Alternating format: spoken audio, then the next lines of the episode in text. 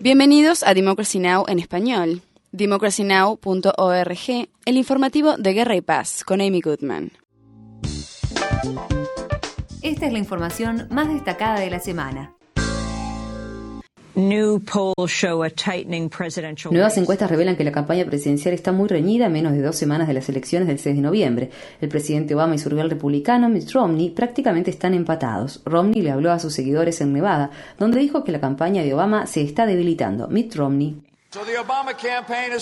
la campaña de Obama se está debilitando. El presidente no parece encontrar una agenda que ayude a las familias estadounidenses. Nuestra campaña es un movimiento que crece en todo el país, donde la gente reconoce que vamos a construir un futuro mejor para la familia estadounidense, para cada familia de este gran país. Vamos a unirnos con más poder y más energía. Cuento con ustedes, con todos ustedes. Necesito su voto.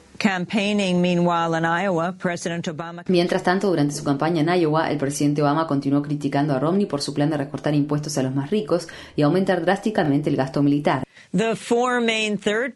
Mientras tanto, los cuatro principales candidatos de los partidos minoritarios se reunieron en Chicago el martes en un debate moderado por el presentador Larry King.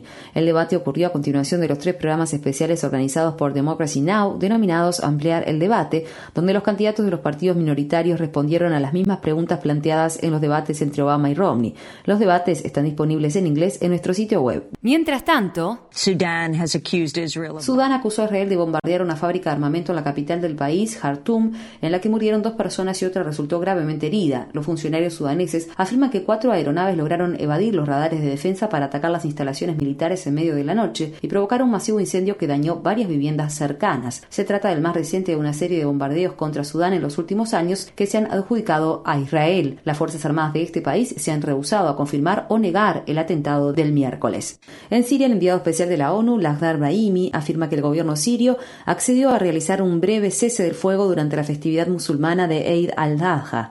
Brahimi también sostiene que la mayoría de los grupos rebeldes se han comprometido a cumplir con la tregua. En otras noticias, Ecuador solicitó al gobierno británico que asegure el pasaje a salvo del fundador de Wikileaks, Julian Assange, si este llegara a necesitar tratamiento médico en un hospital. El miércoles, un diplomático ecuatoriano dijo que existía preocupación por la salud de Assange, quien podría llegar a necesitar atención médica. Assange está refugiado en la embajada de Ecuador en Londres en un intento de evitar la extradición a Suecia y en última instancia a Estados Unidos.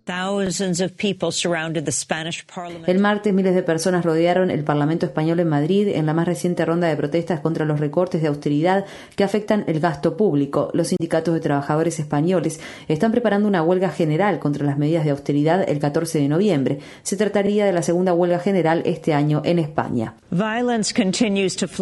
Continúa la violencia en la ciudad panameña de Colón en medio de protestas por la venta de tierras estatales a empresas privadas. El lunes, la policía efectuó disparos para dispersar a los manifestantes que habían bloqueado las rutas. Los tiroteos se produjeron luego de días de protestas en los que murieron por lo menos tres personas la semana pasada, incluido un niño de nueve años que fue abatido cuando la policía abrió fuego. La Corte Suprema de Honduras revocó una propuesta de una serie de ciudades denominadas privadas con sus propios sistemas de impuestos y de justicia. El plan había sido impulsado por terratenientes acaudalados y generó la oposición de grupos de defensa de los derechos humanos, pero los magistrados hondureños dictaminaron que el establecimiento de jurisdicciones privadas por fuera del derecho hondureño era violatorio de la Constitución. Y por último, Médicos del activista adolescente pakistaní Malala Yousafzai afirma que ha sido capaz de pararse y describir por primera vez desde los disparos que le causaron heridas de gravedad a principios de este mes. Malala, de 14 años de edad, recibe tratamiento médico en Inglaterra luego de que militantes le dispararan por defender públicamente la educación de las niñas. El médico británico de Malala afirma que avanza lentamente día a día. El doctor Dave Rosser expresó. Obviamente no se ha recuperado por completo aún. Hecha esta aclaración, decimos que avanza bien. De hecho, esta mañana, cuando fui a visitarla, se paró con ayuda por primera vez. Se comunica con libertad, escribe, tiene un tubo de traqueotomía porque su vía aérea se encuentra inflamada por el paso de una bala. Para mayor información, visita nuestro sitio web www.democracynow.org barra es. Infórmate bien.